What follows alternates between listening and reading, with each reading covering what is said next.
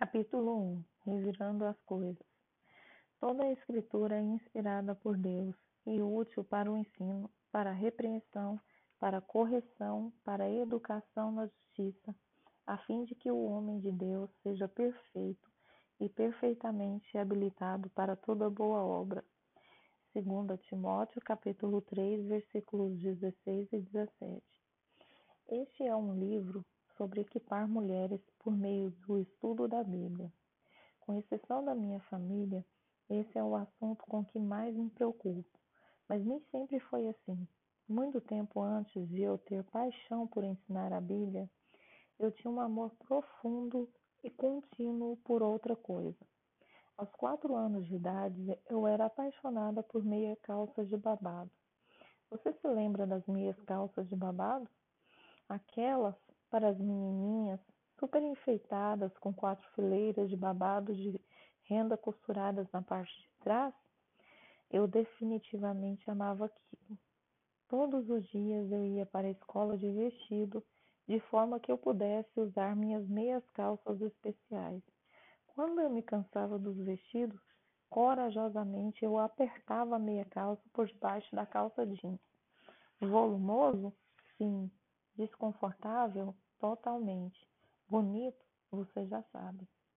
Eu apreciava tudo nelas, exceto uma coisa.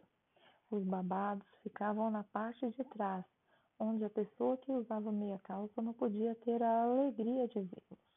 Toda aquela renda linda, fora do alcance da vista? Inaceitável. Mas uma solução simples apareceu. Comecei a usá-la de trás para frente. Problema resolvido, até minha mãe descobrir. Não sei se foi a parte onde deveria ficar o calcanhar que ficava para o lado de fora dos meus sapatos, tipo boneca, ou se foi a forma suspeita como o meu estômago estufou debaixo da minha saia. Talvez tenha sido a minha maneira engraçada de andar para impedi-lo de cair ou o meu hábito de rodopiar na frente do espelho. Digamos apenas que o fato de vestir minhas meias calças de babados de trás para frente revelou alguns problemas que eu não teria se usasse corretamente. Minha mãe me disse que usá-la de maneira incorreta não era, não era uma opção. As meias calças de babados foram feitas para serem usadas de uma maneira específica, com um propósito específico e eu deveria virá-las do lado certo ou abandonar o privilégio de usar aquelas quatro gloriosas fileiras de babado de renda. Gostaria de dizer que essa foi a única vez na vida que eu deixei algo de trás para frente, mas não foi. Na verdade, minha paixão por ensinar a Bíblia para mulheres é, de fato, resultado de deixar outras coisas também de trás para frente. Gostaria de falar sobre duas abordagens que usei para ser equipada pelas Escrituras que me pareciam corretas a princípio, mas que estavam completamente de trás para frente. Pode parecer que estudar a Bíblia fosse algo que deveríamos saber fazer intuitivamente. Afinal, se Deus revelou sua vontade e caráter nela, o Espírito Santo simplesmente não desvendaria a mensagem bíblica ao nosso coração? Mas não é assim que funciona. Sim, o Espírito Santo nos revela a palavra, mas não sem, sem algum esforço da nossa parte. Você sabia que a palavra discípulo significa aprendiz? Como discípulos de Cristo, você e eu somos chamados a aprender e aprender exige esforço. É também também exige bons métodos de estudo. Sabemos que isso é verdade para a nossa formação acadêmica, mas será que sabemos que isso também é verdade em relação a seguir Cristo? Embora eu fosse uma boa aluna da escola, eu nem sempre era boa aluna da palavra. E se fosse por mim, provavelmente não teria me tornado uma boa aluna. Mas por meio do ensino fiel de outros, minha tendência de usar uma coisa boa de trás para frente veio à tona.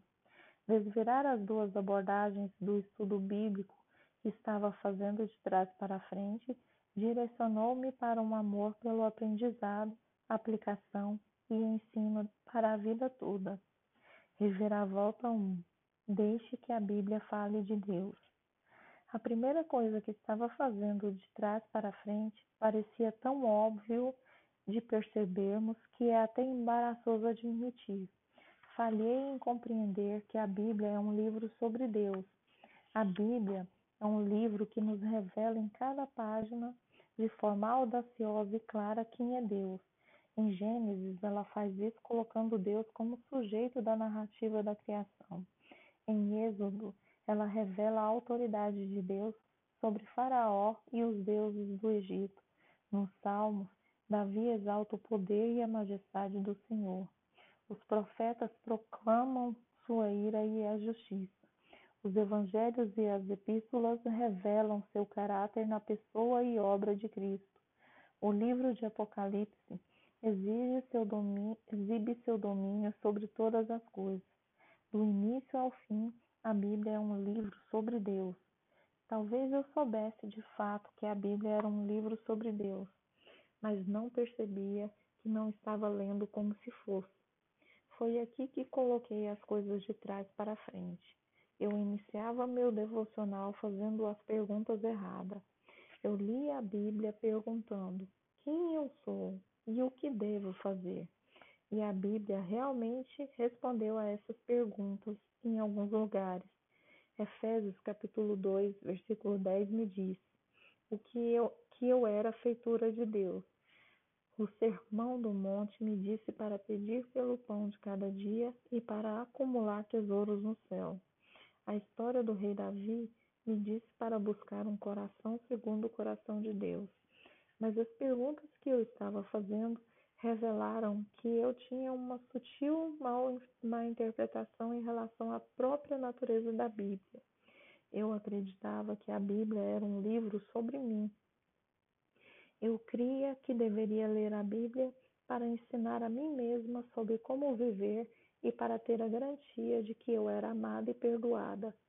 Eu acreditava que ela era um guia para a vida e que em qualquer circunstância alguém que realmente soubesse como ler e interpretá-la poderia encontrar uma passagem que oferecesse conforto e ou orientação.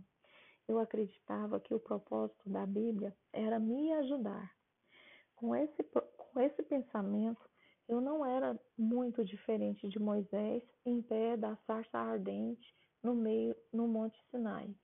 Imediatamente em sua visão estava a revelação do caráter de Deus, uma sarça em chamas, conversando com ele de forma audível, a qual não era consumida miraculosamente. Quando foi encarregado por essa visão de Deus para ir a Faraó e exigir a libertação dos cativos, Moisés, autoconsciente, responde: Quem sou eu para ir a Faraó e tirar do Egito os filhos de Israel? Êxodo capítulo 3, versículo 11. Deus responde com paciência, fazendo de si mesmo o sujeito da narrativa. Eu serei contigo. Êxodo 3, 12. Em vez de se tranquilizar com essa resposta, Moisés pergunta em seguida: Disse Moisés a Deus: Eis que, quando eu vier aos filhos de Israel e lhes disser: O Deus de vossos pais me enviou a vós outros, e eles me perguntarem: Qual é o seu nome? Que lhes direi? Versículo 13. Observe que, em vez de dizer a Moisés o que ele deveria fazer, Deus, ao contrário, diz o que ele mesmo tem feito, está fazendo e fará. Disse Deus a Moisés: Eu sou o que sou. Disse mais: Assim dirás aos filhos de Israel: Eu sou, me enviou a vós outros. Disse mais a Moisés: Assim dirás aos filhos de Israel: o Senhor, o Deus de vossos pais, o Deus de Abraão, o Deus de Isaque e o Deus de Jacó me enviou a vós outros. Este é o meu nome eternamente, e assim serei lembrado de geração em geração. Vai, ajunta os anciões de Israel e dize-lhes: O Senhor, o Deus de vossos pais, o Deus de Abraão, o Deus de Isaque e o Deus de Jacó, me apareceu dizendo: Em verdade vos tenho visitado e visto que vos tem sido feito no Egito.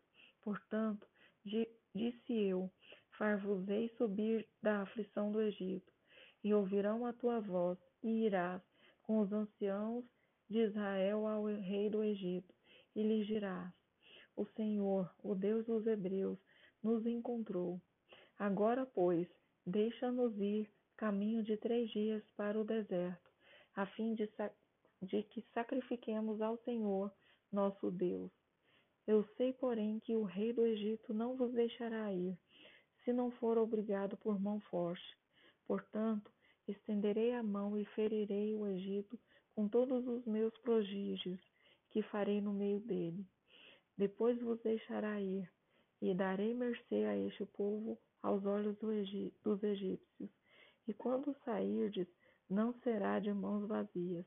Êxodo capítulo 3, dos versículos 14 ao 22. O diálogo continua dessa maneira.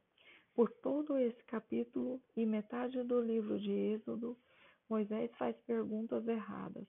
Quem sou eu? O que devo fazer?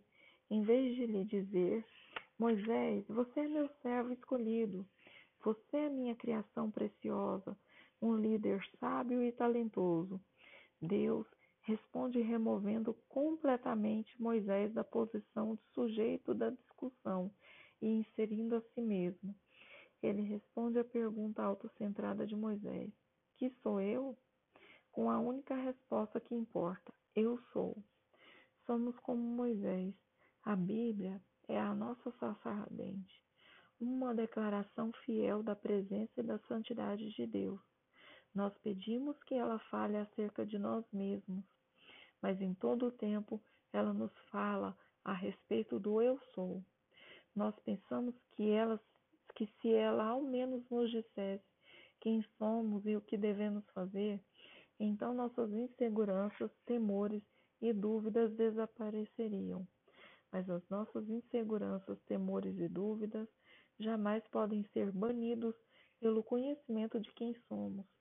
Eles só podem ser banidos pelo conhecimento do eu sou. Devemos ler e estudar a Bíblia com nossos ouvidos treinados para ouvir a declaração de que Deus faz de si mesmo. Isso significa que a Bíblia não tem nada a dizer sobre quem nós somos? De modo nenhum. Nós apenas tentamos responder aquela pergunta de trás para frente. A Bíblia realmente nos fala sobre quem nós somos e sobre o que devemos fazer, mas o faz através das lentes de quem é Deus. O conhecimento de Deus e o conhecimento do eu sempre andam de mãos dadas. De fato, não pode haver um conhecimento verdadeiro do eu desvinculado do conhecimento de Deus. Ele é o único ponto de referência que é confiável. Portanto, quando leio que Deus é longânimo, percebo que não sou longânima. Quando leio que Deus é tardio em se irar, percebo que sou rápida em me irar. Quando leio que Deus é justo, percebo que sou injusta. Perceber quem Ele é me revela quem eu sou diante da verdadeira luz. Uma visão de um Deus elevado e exaltado revela o meu pecado e aumenta o meu amor por ele. Tristeza e amor levam a arrependimento genuíno, e eu começo a me conformar à imagem daquele que contemplo. Se eu ler a Bíblia procurando a mim mesma no contexto antes de procurar por Deus, eu posso de fato aprender que devo ser egoísta Posso até tentar, mas arduamente não ser egoísta. Entretanto, até que eu enxergue o meu egoísmo através das lentes do absoluto altruísmo de Deus, não compreenderei adequadamente a, a pecaminosidade disso. A Bíblia é um livro a respeito de Deus, assim como Moisés aprenderia durante o Êxodo quem ele era, não exerceu qualquer impacto no desfecho de sua situação, quem Deus era fez toda a diferença. No Novo Testamento, encontramos Jesus tratando do mesmo problema com os judeus. Examinais as Escrituras, porque julgais ter nela a vida eterna. E são elas mesmas que testificam de mim. Contudo, não quereis vir a mim para terdes vida. João capítulo 5, versículo 39 e 40. Os líderes judeus investigavam as escrituras fazendo a pergunta errada, procurando pela imagem errada a ser revelada. Se a vida eterna se encontra nas Escrituras, ela só é descoberta por meio das lentes de quem Deus é. Se a nossa leitura da Bíblia concentrar os nossos olhos em qualquer outra pessoa que não seja Deus, temos virado o processo de transformação de trás para frente. Todo estudo da Bíblia que busca estabelecer a nossa identidade sem antes proclamar a identidade de Deus nos prestará uma ajuda parcial e limitada devemos desvirar o nosso hábito de perguntar: quem sou eu? Devemos perguntar primeiro: o que esta passagem me ensina a respeito de Deus? Antes de pedirmos para que ela nos ensine qualquer coisa acerca de nós mesmos, devemos reconhecer que a Bíblia é um livro a respeito de Deus. Reviravolta 2. Deixe que a mente transforme o coração. A segunda coisa que deixei para trás, de trás para frente em minha abordagem bíblica foi a crença de que meu coração deveria guiar o meu estudo. O coração, conforme é dito nas Escrituras, é a sede de, da vontade e das emoções. Ele é a nossa antena e o nosso tomador de decisões. Deixar meu coração guiar o meu estudo significava buscar a Bíblia para me fazer sentir de determinada maneira quando eu a lesse. Eu queria que ela me desse paz, conforto ou esperança. Queria que ela fizesse com que eu me sentisse mais perto de Deus. Queria que ela me desse garantias em relação às escolhas difíceis. Devido ao fato de eu querer que a Bíblia se comprometesse com as minhas emoções, Gastava pouco tempo em livros como Levítico ou Números e muito tempo em livros como Salmos e os Evangelhos. A Bíblia nos ordena a amar a Deus com todo o nosso coração. Marcos 12, 30. Quando dizemos que amamos a Deus com todo o nosso coração, queremos dizer que o amamos totalmente, com as nossas emoções e com a nossa vontade. Ligar as nossas emoções à nossa fé é algo que acontece até certo ponto de maneira natural para nós mulheres. Falando de maneira geral, sabemos que ser emotiva sem muita orientação. Se pensarmos no coração como a sede de nossas emoções e de nossa vontade, faz sentido se aproximarmos com tanta frequência da palavra de Deus perguntando quem eu sou e o que devo fazer. Essas duas perguntas tratam exclusivamente do coração. E falamos com frequência na igreja sobre como o cristianismo é uma religião do coração, de como Cristo entrou em nosso coração, de como precisamos de uma mudança de coração. É correto falar do cristianismo dessa maneira, mas não exclusivamente dessa maneira. Curiosamente, o mesmo versículo que nos ordena amar a Deus em todo o nosso coração, também nos ordena a amá-lo com toda a nossa mente. A nossa mente é a sede do nosso intelecto. Ligar o nosso intelecto à nossa fé não acontece natural, naturalmente para a maioria de nós. Vivemos no tempo em que a fé e a razão são tidas como polos opostos. Por vezes, até a igreja adota esse tipo de linguagem.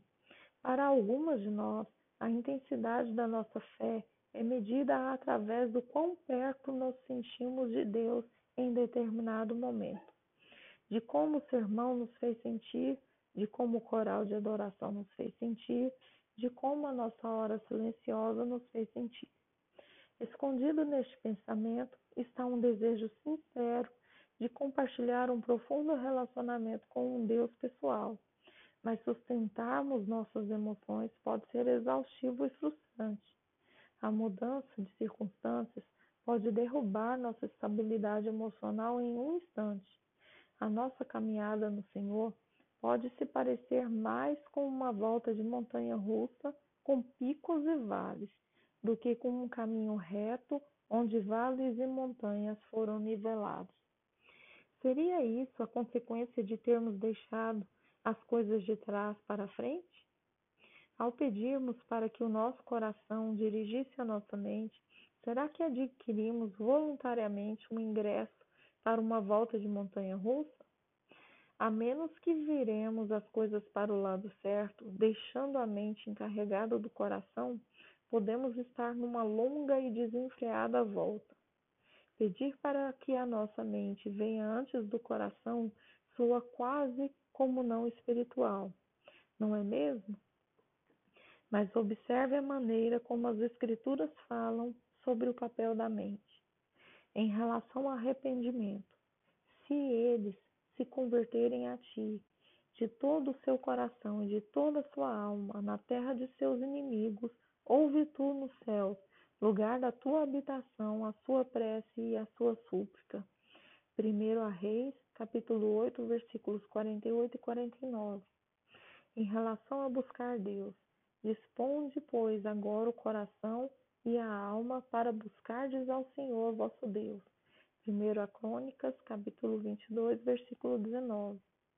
Em relação a buscar a paz, tu conservarás em paz aquele cuja mente está firme em ti, porque ele confia em ti. Isaías capítulo 26, versículo 3. Em relação à adoração correta, porque se eu orar em outra língua, o meu espírito ora de fato, mas a minha mente fica infrutífera. Que farei, pois? Orarei com o espírito, mas também orarei com a mente. Cantarei com o espírito, mas também cantarei com a mente. 1 Coríntios capítulo 14, versículos 14 e 15. Em relação à compreensão das Escrituras, a seguir Jesus me disse: São estas palavras que eu vos falei, estando ainda convosco. Importava que se cumprisse tudo o que de mim está escrito na lei de Moisés nos profetas e nos salmos. Então ele lhes abriu o entendimento para compreenderem as Escrituras. Lucas capítulo 24, versículos 44 e 45. Em relação à transformação, eu não vos, e não vos conformeis com este século, mas transformai-vos pela renovação da vossa mente, para que experimenteis qual seja a boa, agradável e perfeita vontade de Deus. Romanos capítulo 12, versículo 2. Não passe correndo por cima da verdade fundamental que você acabou de ler em Romanos 12, 2 e 3. O que o cristão quer desesperadamente não é transformação de vida e o, e o conhecimento da vontade de Deus? Nesses versículos, Paulo afirma inequivocamente como nós podemos obtê-los? Pela renovação da nossa mente, não do nosso coração. Durante anos tentei amar a Deus com o meu coração, em detrimento da minha mente, sem reconhecer minha necessidade de crescer no conhecimento do eu sou. Qualquer estudo sistemático da Bíblia parecia mecânico, até mesmo um pouco como, como um ato de falta de fé ou um reconhecimento de que a percepção que o Espírito Santo me dava durante a hora silenciosa não era suficiente para mim. Mas eu estava deixando escapar uma verdade importante, que o coração não podia amar aquilo que a mente não conhece. Essa é a mensagem de Romanos 2, versículo 2 e 3. Não que a mente sozinha atinja a transformação, mas o caminho para a transformação passa da mente para o coração e não o contrário. A comunidade científica tem observado essa conexão da mente vinda antes do coração. Paul Bloom, um professor de Yale, com PhD em psicologia cognitiva, é especializado na pesquisa sobre o prazer, o estudo de como nós, seres humanos, desenvolvemos a capacidade de obter prazer por meio das pessoas, experiências e coisas. Ele descobriu, trabalhando em sua pesquisa, que o prazer não acontece simplesmente, ele se desenvolve. E a forma como ele se desenvolve é uma questão digna de nota.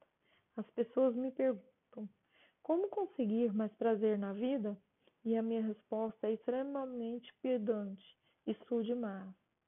A chave para apreciar um vinho não é apenas beber avidamente uma grande quantidade de vinhos caros, mas é aprender a respeito dos vinhos. Bloom descobriu que o prazer resulta do fato de obtermos conhecimento a respeito do objeto do nosso prazer, e não conforme poderíamos supor, de simplesmente experimentarmos esse objeto vez após vez. De maneira específica, nosso prazer em relação a alguma coisa aumenta quando aprendemos sua história, sua origem e sua natureza mais profunda. Isso é relevante principalmente para os cristãos. Somos chamados para sermos um povo que se deleita no Senhor, que pode dizer com convicção: Na tua destra há delícias perpetuamente. Salmos 16, 11. Muitas entre nós se identificam prontamente com o chamado para o hedonismo cristão. No entanto, lutamos diariamente para viver como pessoas cujo prazer está em Deus. Se Bloom estiver certo, encontrar maior prazer em Deus não será consequência do fato de buscarmos mais experiências com Ele, mas de conhecermos melhor. Será, com... será consequência de, um... de estudarmos a divindade. Pense sobre um relacionamento, um bem ou algo que lhe interesse, que lhe dê muito prazer. Você desenvolveu esse prazer como? Quer você seja apaixonado por arte moderna, pela conservação de seu carro, por seu cônjuge, por nutrição, educação ou futebol, meu palpite é que você tenha ficado assim por aprender acerca do objeto da sua paixão e que seu prazer cresceu à medida que o seu conhecimento também cresceu. O casamento talvez seja mais óbvio deste processo. A Bíblia a maioria das pessoas se casa com base em pouquíssima informação. Você já observou isso? Arriscamos nosso futuro com base num conhecimento relativamente pequeno, em grande parte devido ao ímpeto das nossas emoções que nos atingem durante a fase do namoro. Nós nos casamos inundados de sentimentos de amor por nosso cônjuge mas sabendo que bem pouco sobre ele no âmbito mais abrangente. Esses sentimentos iniciais de amor também definham ou se aprofundam, dependendo de como os nutrimos. Olhando para trás, após 20 anos de casamento, posso dizer com honestidade que amo meu marido exponencialmente mais do que o amava no dia do nosso casamento. Por quê? porque tenho feito um estudo sobre ele e ele sobre mim. O fato de conhecê-lo fez com que meu amor por ele aumentasse. No dia do nosso casamento, eu desconfiava que ele seria um bom pai, um trabalhador dedicado e um ouvinte fiel. Mas vinte anos mais tarde, eu soube que ele é isso tudo. Meu amor por ele cresceu à medida que o meu conhecimento sobre ele também cresceu. Agora pense em seu relacionamento com Deus, à luz desse exemplo. A maioria das pessoas chegam à fé com base em pouca informação. Compreendemos que precisamos de perdão e graça e somos conduzidos ao reino em uma onda de emoções profundas, mas possuímos apenas um pequeno senso sobre aquele que nos trouxe para si mesmo. Desconfiamos que ele seja todas as coisas boas mas ainda não fizemos um estudo sobre ele. Como uma pessoa recém-casada, chegamos ao fim da fase da lua de mel e começamos a questionar como iremos sustentar e nutrir este relacionamento? A resposta está em conhecermos Deus, em amá-lo com a nossa mente. Jamais a expressão conhecê-lo é amá-lo foi tão verdadeira. À medida que crescemos no conhecimento do caráter de Deus, por meio do estudo de Sua palavra, não podemos fazer outra coisa senão crescer em amor exponencialmente mais profundo por Ele. Isso explica porque Romanos 12, 2 diz que somos transformados pela renovação da nossa mente. Passamos a compreender quem é Deus e, e somos transformados. Nossas afeições se desapegam das coisas inferiores e se apegam a Ele. Se quisermos sentir um pouco mais profundo por Deus, temos que aprender a vê-lo mais claramente pelo que Ele é.